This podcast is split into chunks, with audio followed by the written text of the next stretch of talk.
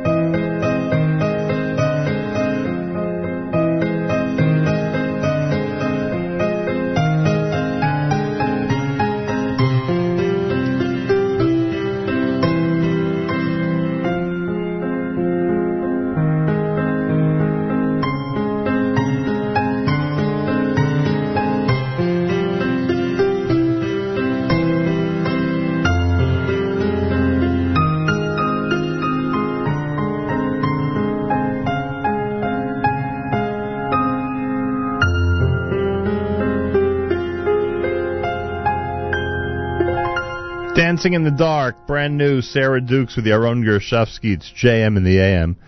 So Sarah, I uh, that that that song. That once you gave the explanation, I hear both the darkness and the dancing in that song, which I guess is the point, right? yeah. I guess that's the point. Yaron, that's a, that's a that's a good way to describe it, right? You got the ups and the I downs would say yes, definitely. in one selection. Uh, JM in the AM, the brand new CD is entitled Sarah Duke's Life Sometimes. Where do people get the album, Sarah? The album's available most Jew- um, Jewish stores, um, from mostly music, iTunes, Amazon, and my website, sarahdukesmusic.com. Now, you're, uh, you wrote the song One, which was released as a single and appears on this album in memory of Leiby Kletzky, who was kidnapped and murdered. Uh, I mean, you, you sit down to write a song for that purpose. What's going through your mind, and what are you trying to convey? Um, so when um, the event of Leiby Kletzky happened, at first I was very um, angry, scared, um, confused, all those turbulent emotions, um, and I was just drawn to the piano to kind of release these feelings. And an interesting thing that happened with this song is while I was composing the song, um, my emotions kind of switched to a feeling of inspiration. Um, just thinking about how the entire community, the Jewish community, even worldwide, um, joined together to help um, to help find him, whether it's through saying Tehillim or actually going out and searching for him or taking on mitzvahs, and how everyone came together for one boy and for someone who most of us never even met. Um, that's why this this is called One, and so it's more of a positive um, song that was written with inspiration. The unity that the episode Yes. caused. Yes. It's called One. It's brand new. It's on the CD entitled Life Sometimes. Solo piano presented by Sarah Dukes, performed by the great Yaron Gershovsky on JM in the AM.